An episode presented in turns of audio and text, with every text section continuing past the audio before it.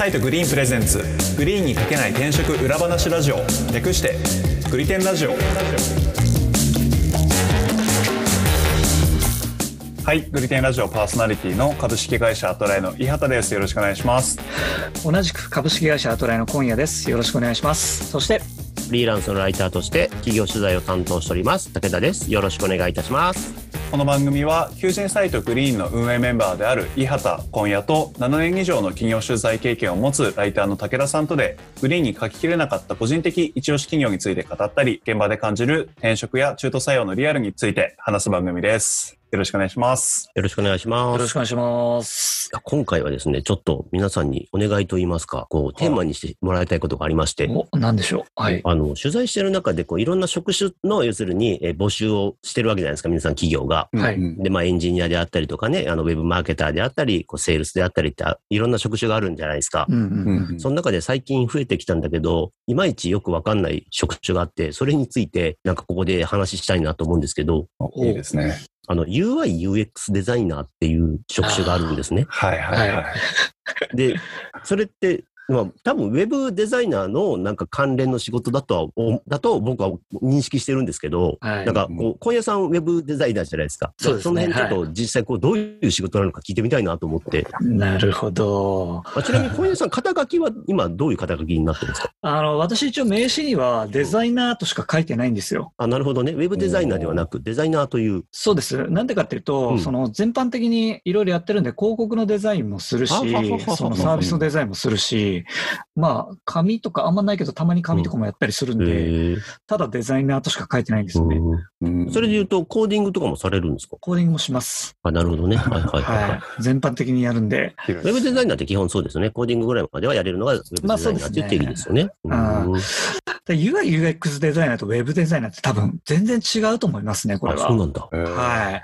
あの、昔 Web デザイナーが主流だったじゃないですか。うん。で、あの時って、まあ、インターネットが出始めて、ちょっとホームページ作ってみたいなって感じで、自分のホームページ作ったりとか、っていうする流れで、うんそのホームページを作る人みたいな感じだと思うんですよ。ほうほうほうほう Web デザイナーって。はいはいはい。確かに。で、UI、UX, デザイナー出てきたのって、うんこれサービスがこう出てきた、ウェブササービスと言われるものが、出てきたらへんからだと思うんですよね。はいはいはい。そうね。で2012、3年とかそれぐらいかなもうちょっと、もうちょっと後か。アマゾンとかが出てきてですよね。はいはい。アマゾンとか、ももちろんアプリとかもそうですけど、ああ、はいはいはい。で、ウェブサービスみたいなそのインタラクティブな。あの操作ができる中で、そのユーザーのインターフェースとか使い勝手とか、あと使い勝手の先に、その、どういう体験をさせたいかっていうのを考える人みたいな定義で多分出てきたんだと思うんですよ。あなるほどね。ね。もうなんとか、こう、ウェブデザイナーがやるホームページって、こう、平面的なこうデザインのイメージだとすると、そうだね UI 情報だけ載せてるみたいなうんあ、そうそうそうそう。で、UI、UX デザイナーがやデザインするのって、これをこう、もうちょっと立体的に、こう、なんだろう、ユーザーが、こう、そこで何ができるのかっていうところまでちゃんと考えてデザインするっていう。そうです、そうです。で、そのサービスの中で、えっ、と、ユーザーがたどり着きたいゴールまでどう簡単にたどり着けるかとか、で、まあ、たどり着いた先に、えーまあまあ、アマゾンだったら物を買って届くまでが体験じゃないですか。はいはいはいはいはい。ウェブサービスにとどまらず、うんうんうんその先の現実の体験としてっていう設計をする、考えるっていう職業だと思います。じゃあ本当にウェブサービス全体をこう設計するような立場に近いってことですよね。そうですね。うんへえ。え、それってウェブデザイナーの、なんていうの、スキルででできるもんなんですかね？いやー、どうなんでしょうね。でも今いる方々は、うんまあ基本ウェブデザイナーから入ってっていう流れが多分多いと思うんですよ。うん。うんうんうんてか、いきなり UI、UX デザイナーやるっていうのってなかなか少ないんじゃないかなと思います。そですね。新卒、新卒で、はい、僕 UI, UI デザイナーになりますっていう人はあんまりなかなか聞かないですね。うん、そうですよね。まあ今後は出るのかもしれないけど。うん。それで言うと、あの、UI、UX ってこうない、いつも一緒くたにされるイメージですけど、UI ってユーザーインターフェースの略でしょ、はい、そうですね。で、UX ってユーザーエクスペリエンスですよね、確か。そうですね、エクスペリエンスね。はい。で、それで言うと、UI ってその Web のそのインターフェース的なものっていうイメージができるんだけど、そのはい。UX ってなるとさっき言ったそのサービスの部分まで入ってくるってイメージでいいんですかね？えっ、と、UI もまあサービスっちゃサービスですよね。サービスのそうんの、ウェブ上の使い勝手にとどまってるようなイメージな気はしますね。で UX の方は、まあその、登録する前からどう出会って、うんまあこれマーテマーケティングになってくるのかもしれないですけど、どう出会って、で、サイト上で、えっ、と、ここでどういう気持ちになるよね。まあまあ、うん。よく言う、えっ、と、ジャーニーマップみたいなのあるじゃないはいですか。はいはいはいはいはいはい。ああいうのを作って、ここではどういう体験をさせたいよねっていうのを考えて、うん。うんうんで、そのゴールまで、ウェブサイト上のゴールまでたどり着いた後にどういう体験をするかとかまで、うん。なんか考えるっていうイメージに近いかな。結構広いですね、そう考えるとなんか。いや、広いと思います。なんか、かっちりと、こっからここまでは UI で、こっからここまで UX ね、うんみたいなのもあんまり言えない状態な気もするんですよね。うんだからこう、あの、一色単にこう UI スラッシュ UX みたいな表現になってるのかもしれないですね。そうですね。うんあんまり分けて書いてる人ってあんま見たことないですね。ほうほうほう。ってことは、その UI、UX デザイナーっていうのっていうのは、そのさ今言ってもらったようなものを全部、えっ、と、仕事の範疇にするような仕事ってことですね。まあそういうことになる、なりますね。はい。これってなんか転職活動でやるときに、その、なんていうのかな、ペルソナって設定して、やっぱ原稿って書くんですね。はい。こううんうんどこの誰に読んでもらって、こういうふうなこうアクションを起こしてほしいと思って書くんですけど、はいそれで言うとその UI、UX デザイナーって、ど、どこにいるんですかね？なんかそんな、な今の話聞いてると、なかなかスペック高くてそんないない気がするんですよい。や、本当ですよね。結構稀有な経験ですよね。いや、全然いないと思いますよ、これ。あ、いない。あ、だからみんな求めてる。そうなんだ。うんけどさっき言ったみたいにウェブサービスがどんどん今増えていって、はいこのウェブサービスを要するにユーザーに快適に使ってもらうためにはこういう UI、UX デザイナーが必要なんだけどいないからみんな一生懸命探してんだ。うん、そうですねで、しかも UI、UX デザイナーとかってサービスに入り込んじゃうと、うん。サービスに対する愛着がかなり生まれちゃうので、あんまり転職しないんですよ。他のサービスやりたいなって。あ、あなるほど。うんと私は思うんですよ。そんな気軽に他のサービスどんどんどんどん変えてうんやっていくっていう人そんないないんじゃないかなと思うんですよ。すよねと自分が育てた感じになっちゃうんで、自分の子供みたいな感じになっちゃうから、あーあだから本当にいないかな。だから、採用活動するときとかは、本当に制作会社でやってた方で、そのウェブデザインのセンスがあるような方を見つけて、えー採用してみたりとか、うん。あとよくあるのは、えっ、と、スタートアップで入ってたんだけど、そのサービスがなくなっちゃうからっていう方とか、うん。うん。うん。あーあーそこらなるほど辺をあ、なるほどね。まあ、狙いに行って取れるかどうかわかんないですけど、そういう方を採用するパターンが多いんじゃないかなと思います。それをこう逆にこうなんかこう、働き側として見たときに、そのウェブデザインを今、まあ制作会社でウェブデザインやってるウェブデザイナーの方が、こうは UI、UX デザイナーになりたいと思うと、どういうふふうな道を歩めばなれると思います？いや、今やってる方であれば、そんなに道を歩む必要もない気がするんですが、経験者であれば、その今ま、それまでの経歴を見て、まあ、ポートフォリオって言われるのまあ、大体デザイナーの方だったら作ってると思うんですけど、うん。ポートフォリオを見て、あの、どんぐらいのレベルかっていうのは大体わかると思うんで、で、そういう方を採用するっていうパターンはあると思います。実際うちの今 WeBox にいる木下もうん。そういうパターンだったんで、制作会社にいて、で、まあ私が面接したんですけど、うん。これを見て、なかなかいいサイトを作ってたんで、うん。うんまあ大丈夫かなっていうので採用したっていう。で、その、さっき言ってたその UI、UX の部分の、その、なんていうのかな、スキルというか、経験値というか、そういうところを要するに入って仕事する中で、こう、アドオンしていけるようなものなんですかね。うん、そうですね。全然アドオンしていけると思います。うんえ、なんか UI デザイナー、UI の部分に関しては、なんかそんなイメージあるんですけど、うんはいさっきその小屋さんが言ってた UX の部分って、またなんか全然別軸の仕事な気がしていて、そうね。なんか話聞いてるなんか、ウェブマーケターとかがなんかやりそうな仕事ですもんね。そうそうそうそう、うん見る範囲も広いだろうし、結構なんか裁量も大きくないとやれない仕事な気がするんですけど、それってなんかその UI デザイナー、制作とかの仕事の延長線上でなんかやれるようになるもんなんですか？やれるようになるかどうかはちょっと微妙ですよね。なんかその人の まあ、やるマ気しインドセット、てもあるしな。マインドセットによるというか、マインドセットだよね。そうっすよね。あー結局、その、まあ、ユーザーファーストみたいなことを言われるじゃないですかね。うん。うん。ユーザーファーストって考えたときに、サイト上だけだと価値提供しきれないなっていうタイミングがあると思うんですよ。あの思考を重ねると。うんうんで、その時にもっと考えなきゃいけないねって広げて、体験のところまでしっかり考えれるかどうかっていうのは、うんうんうん。あの、結構重要なポイントになってくるかなと思うんで、うんあうんあ。まあ、そこまで、あのーしっかり考えたいという意識を持たなければ、多分、うんうん広げられないと思うんですよね。そうですよねそもそも、そもそもそのウェブデザイナーなんかだったら、そのユーザーファーストの意識さえ、マインドセットさえ持ってない人も多分いると思いますますから、一定数。そしてウェブデザイナーとウェブディレクターが言われたことをに従って、ウェブデザインをする、ウェブをさ、あの、ホームページを作る人なんだって思ってる人は多分一定数いると思うんですよ。うんそうですね。まあ、いると思い厳しいですます。よね。厳しいと思います。なるほどな、うんそういう結構意識部分の変革も必要になるだろうし、なんかこ個人的にはすごくむず難易度が高いなと思うのは、うん。その UX デザイナーに UX の方まで行くのであれば、やっぱりさっき言った通り、なんかその権限を与えてくれる会社じゃないと、その仕事ができないなと思ってて、うんそうですね。なんかそれこそマーケティングとかにも結構影響するじゃないですか。まうんあ、あの、現に僕と僕マーケティングやってて、小林さん、うんあの UX デザイナーやってて結構密に連携するんですよ。う。うんんうん。っていうところまで入っていけるくらいの権力を持たせてくれる会社じゃないうんとその仕事ができないなって考えると結構なんか会社選びそうだなみたいな。だけど、それに言うと、まあ、ベンチャーとかスタートアップに多いような気はするよね。ああ、確かに、確かに。う。うんんうんうん。いや、そうですね。だから、求職者的に探すんであれば、うん。あのー、事前にそういうことをやれてるデザイナーがいるかどうか。ああ、なるほど。うん。ああっていうのは結構重要かなと。で、いないんであれば、確かにその、会社内でのうん。ヒエラルキーというか、うん。っていうのはあるんで、やっぱり、うん。うん。うん。あの、デザイナーが権限持ってないっていう会社も多分あると思うんですよね。はいはいはいはい。そうですよねあーそういう会社に入っちゃうと、もう多分 UX とかも考えられない状態、言われたことをやる状態になっちゃうと思うんで、やりたい人がいるんであれば、うん。あのー自分より前に入ってる人が、うん。どういう権限を持ってるかっていうのが結構重要だと。か、もう本当に人数の少ないスタートアップ。あああ。もうやらざるを得ないようなとこね。うんそうです。いろんなことをやらざるを得ない。他にいないからみたいな。はいはい。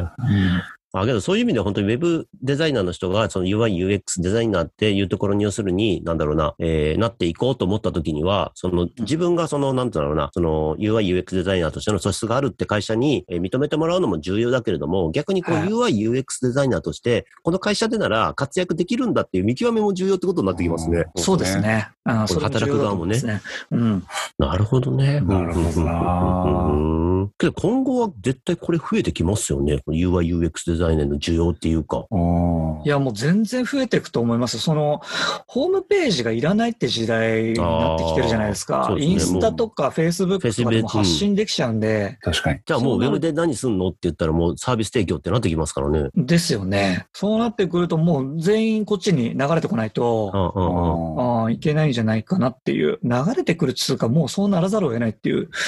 そうなってきたらますますあれですね。その UI、UX デザイナーの争奪戦はヒートアップしそうですね。そうですね。うんこれは、立ってくるとこう、ウェブデザイナーの人たちは、今チャンスなんじゃないかな。UI、UX デザイナーっていうものを思考して、こう、ただホームページを作るだけのウェブデザイナーで、うん。から、こう、より、こう、ビジネスサイドまで、その、ユーザーファーストを、やっぱりしっかり考えて、こう、いろんなものを構築できる、いろんなものをデザインできるデザイナーになっていくっていうのは、うん。うん。で、またこれだけ求められてるってことは、ニーズがあるってことだから、こう、うん背伸びしたチャレンジって多分できる環境が今あると思うんですよね、市場として。そうですねそうですね。だからそ、さっき言ったそのポートフォリオをしっかり作って、自分がユーザーファーストっていうマインドを持って、その UI、UX っていうところにチャレンジしたいんだっていう転職っていうのは結構みんなウェルカムな気はしますよね、企業側からするとね。いや、全然ウェルカムだと思います。うん。うん。ううん。ん。そこしっかり持ってやってくれたら、ウェブデザイナーとしては、なんか、スキルアップにつながるんじゃないかなっていう気がしますね。そうですね。うん。あと単発でなんか終わらせたくないっていう方々も多分いると思うんで、ウェブデほうほうほウェブデザインってなんあ、あ、か、あ、あ、あ、そう。クライアントから依頼を受けて、はいはい。一個終わったら終わり、で、PV もわからないまま、次の仕事に行っちゃうみたいなのってちょっと寂しいじゃないですか、やっぱり。制作会社での自宅だと、要するにもう旅立っていったら終わりなところを、そうそうそうそう。UI、UX デザインだったら、まあ基本的に自社のサービスを別に育てていく、ブラッシュアップしていく仕事だから、こうさっき言ったその愛着も湧いてくるし、うそうですね。愛着湧くっていうところはやりがいにつながるしってことですよね。そうそうそう。ああ。だからそういう方はもう UI、UX デザイナーになった方がいいんじゃないかなっていう。ほうほうほうほう。あ今夜さん、そのウェブデザイナーの面接とかされてるって話ですけど、はい。その UI、UX デザイナーっていう形では別に募集してるわけではないんですか？あれ、なんて書いてたかな？いや、デザイナーとしか書いてないかもしれないです。もしかしたら。デザイナーとしか書いてないけど、この UI、UX 的な、こう、なんだろうな、仕事ができる、えっと、目線を持ってるっていうのはやっぱり重視して見てるってことですね。えっ、と、そこはあんまり重視、うん重視しないって言ったらあれですけど、もし、今、UI、UX デザイナーやってない方であれば、えっ、と、まあ、そこはあんまり重視しないですけはど、はははーうは。うんん、なるほどこれどうなんですかね？さっき言ってたそのウェブデザイナーとしてのこうスキルっていうところで評強化して、そこでプラスオン、要するにアットラインに入ってからアドオンしていこうっていうようなイメージというか。そうですね。そのスキルセットに関してはそうですね。うんうんうんうんマインドセットとしては、うんなんかあるものに愛着を持ってる人を私は採用したいなと思ってて、なるほ。ど。ほうほうほうほうだからさっき言ってた面白いとこうん趣味とか聞くんですよ。で、趣味聞いて、その趣味をどんだけ熱く語れるかによって、はいはいはいはい。私は結構決めたりしてます。面白いな。うん。けど昔なんか UX デザイナーの、あのーてあの、原稿書いた時に、そこの社長の方が結構有名な UX のデザイナーの方なんですけど、はい。あのーなんだ、なんつうのかな、その自分のやった仕事、そのポートフォリオをただ見せるだけじゃなくて、その一つ一つについてどれだけ熱く語れるかっていうのを採用基準にしてるってことですよなる。ほど。なんでこのボタンはここにあるのかとか、はもうそこをこう熱く語れないようだと、もうダメだって言ってましたね。い。い UI、や UX デザイナーとしては。ね結構だから思考がかなり繰り返されるんで、デザインするときって。で、繰り返されてないと言葉として発せられないんですよね。だから、その方も多分そういうことを見たいんだと思うんですよ。そうですね。で、さっきも言ってま、あの、さっきも言いましたけど、あの、デザインって、要するにある程度セオリーっていうのがあるから、はいそこに乗っ取っていけば、それらしいものってできるじゃないですか。いきますね。うん。ね、そう、で、それでこうやって仕事をどんどんどんどんこなしてるウェブデザイナーの人も、それはそれですごい、なんだろうな、スキルだと思うんですけど、ただその、うん自社サービスの入ってくると、それじゃあやっぱ困るわけじゃないですか。そうですね。うん。やっぱり一個一個一個一個にどういうこうこだわりを持ってこう仕事をしていくかっていうことが、そのユーザーがどういう体験をできるかっていうことにつながっていくわけだから、はいはいはい。そういう意味では本当にそこの、なんつうのかな、あの、ウェブ制作会社でこう自宅で開発してるウェブデザイナーとやっぱりマインドセットが根本的に異なるから、う。うんん逆に言うとそのウェブ制作会社で今自分がやってる仕事っていうものにこう違和感を感じてる人はチャレンジすると実はいいジョブチェンジができるのかもしれないですね。そうですね。うん。うんどんどんチャレンジしてほしいなと思います。うんそうですよね。本当チャンスですよね。この今ね、この UI、UX デザイナーっていうところに関していや、もうだいぶ求められてるんじゃないですかね、世の中。よく聞きますよ、本当に。よく聞き、うん聞いて、どこにいるんですかって質問するんですけど、みんなさーって、さーって言うんですよ。いや、さーそうだよって言って、どな。こにいるんですかねつって一緒にねつって考えるんですけど、あ今、今の話聞いてたらだいぶ分かってきたなかなかいないですよね。な。ねえ。うん。だけど、なかなかいないってことは、それができるような人材になれば、市場価値がね、高くなるというか、あの、求められる人材にはなりますよね。うん。それこそ意欲持ってね、ジョブチェンジしてもらえば、多分うん、だいぶ、あの、採用されるんじゃないかなって気もしますけど。そうですよね。うんうん。はい。では、今回は UI、UX デザイナーについて話してきましたが、あめっちゃよくわかった。もう、もう、ましたもう、もうイメージできた。もう次から、次からはもうイメージしながら俺は原稿を書ける自信が。そこいやちょっとそこの君、UI、UX デザイナーにならないって思いながら原稿書ける俺は。いや、なんか私の中でも曖昧だったんですけど、うん今日喋って自分の中でもはっきりしました。ね。やっぱそのウェブ、ホームページからウェブサービスへっていうところ結構ポイントですね。そうですね。うんうんなんか結構よくこういう言葉でこの職種説明するけど、あはいはいはいはい。なんかいざ話してみると結構分かってなかったなみたいなことってあるんだなっいや、てすごありますよ、い思いました。い絶対。いや、これなんか、ちょっと他もやってみたいですね。や、そうですよね。うん結構わかんい。ない職種ありますもんね。いや、ありますよ、そう本当に。うんカタカナで書かれてる職種がどんどん増えていくからよく分かんなくなってくるっていう。俺、未だにデータサイエンティストわからないもん。ああ、出た出た。ですよね。データサイエンティストわからないな。ふわっとしてますよね。そうあまあいいんじゃないですか、こういうなんか、実際にこうなんかやってる人にね、こう実、話を聞けるっていう機会があれば。うん、かなり具体的にイメージできますよね。ね、うん。ーでもなんか私のい一方的な考えなんで、反論ある方はなんかどっかでコメント欲しいですけどね。はいだけど、あの、集合値、あの、ウィキペディアみたいなもんで、いろんな意見がある中からみんなが拾って、自分なりに、こう、最終的に、こう、UX、UI、UI、UX デザイナーっていう形を作っていくしかないと思いますから、うんはいはいはい。そうですねそういう意味。では、いいコンテンツになったんじゃないですかね、今回は。いや、ありがとうございます。はい。はいいや、今日は本当勉強になりました。ありがとうございますあ。りがとういございましたあ。りがとうございました。グリテンラジオは毎週月曜日に最新エピソードをリリースしています。お使いの音声配信アプリにてチャンネル登録、フォローぜひよろしくお願いします。では今回は以上です。ありがとうございました。ありがとうございました。ありがとうございました。